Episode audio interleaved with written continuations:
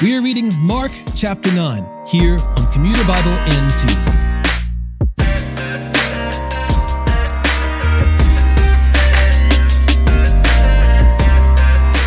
Out of the 12 apostles that Christ selected, there are three with whom he had a closer relationship. Those men are Peter, James, and John. Today, Jesus takes the three of them up a mountain to pray, where he is transfigured before them. In other words, his glory is revealed through his humanity in a unique and tangible way, so that the disciples might bear witness to his divinity. When they descend the mountain, Christ finds the remaining disciples trying to cast out a demon, but they are unable to do so. Later, Jesus predicts his death for the second time in the Gospel of Mark. He answers a question about who is the greatest and gives a hyperbole for those who go on sinning with the blessings that God has given them. Mark chapter 9. After six days, Jesus took Peter, James, and John and led them up a high mountain by themselves to be alone. He was transfigured in front of them, and his clothes became dazzling, extremely white, as no launderer on earth could whiten them. Elijah appeared to them with Moses, and they were talking with Jesus. Peter said to Jesus, Rabbi, it's good for us to be here. Let's set up three shelters one for you, one for Moses, and one for Elijah. Because he did not know what to say, since they were terrified. A cloud appeared, overshadowing them, and a voice came from the cloud.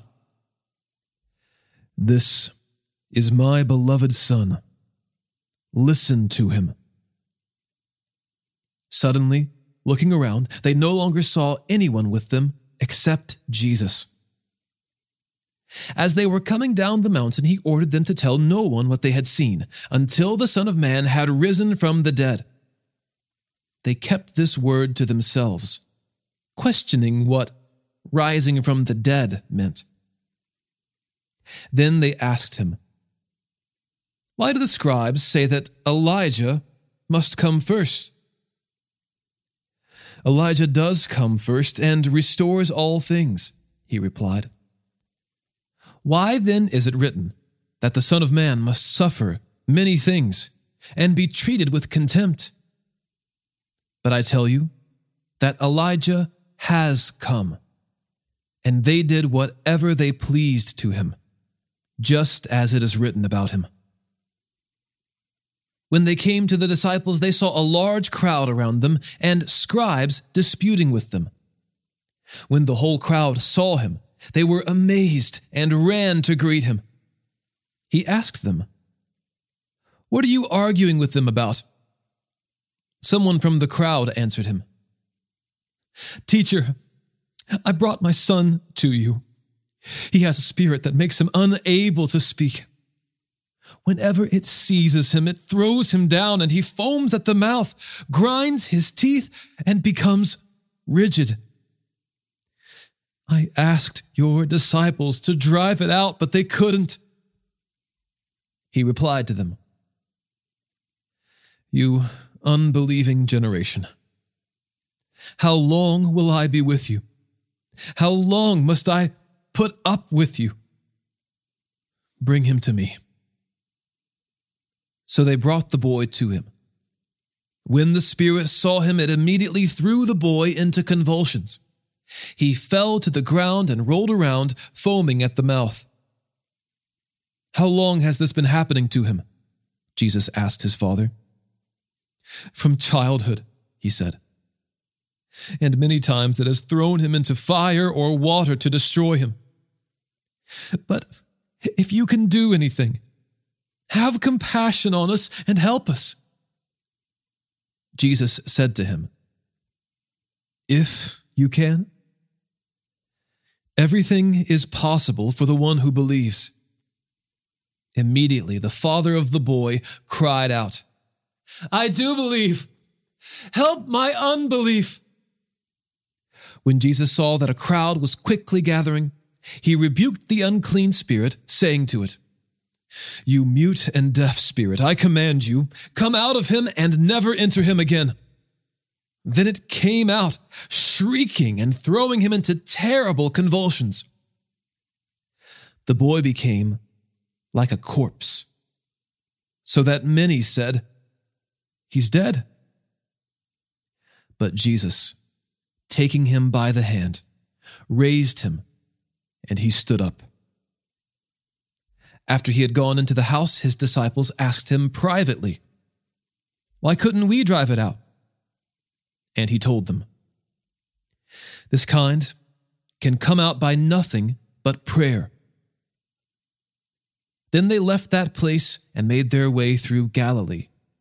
But he did not want anyone to know it. For he was teaching his disciples and telling them, The Son of Man is going to be betrayed into the hands of men. They will kill him, and after he is killed, he will rise three days later. But they did not understand this statement, and they were afraid to ask him. They came to Capernaum. When he was in the house, he asked them, What were you arguing about on the way? But they were silent, because on the way they had been arguing with one another about who was the greatest. Sitting down, he called the twelve and said to them, If anyone wants to be first, he must be last and servant of all he took a child, had him stand among them, and taking him in his arms, he said to them, Whoever welcomes one little child such as this in my name welcomes me. And whoever welcomes me does not welcome me, but him who sent me. John said to him, Teacher, we saw someone driving out demons in your name, and we tried to stop him because he wasn't following us. Don't stop him, said Jesus, because there is no one who will perform a miracle in my name who can soon afterward speak evil of me. For whoever is not against us is for us. And whoever gives you a cup of water to drink in my name because you belong to Christ, Truly I tell you, he will never lose his reward.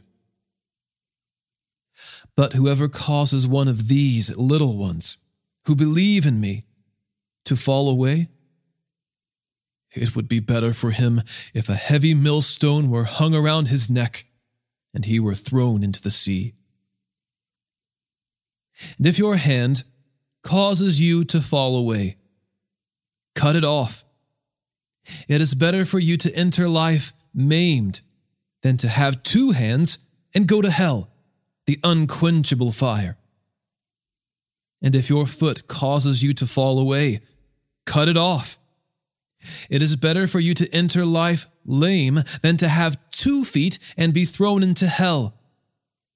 And if your eye causes you to fall away, gouge it out. It is better for you to enter the kingdom of God with one eye than to have two eyes and be thrown into hell, where their worm does not die and the fire is not quenched. For everyone will be salted with fire. Salt is good, but if the salt should lose its flavor, how can you season it? Have salt among yourselves and be at peace with one another.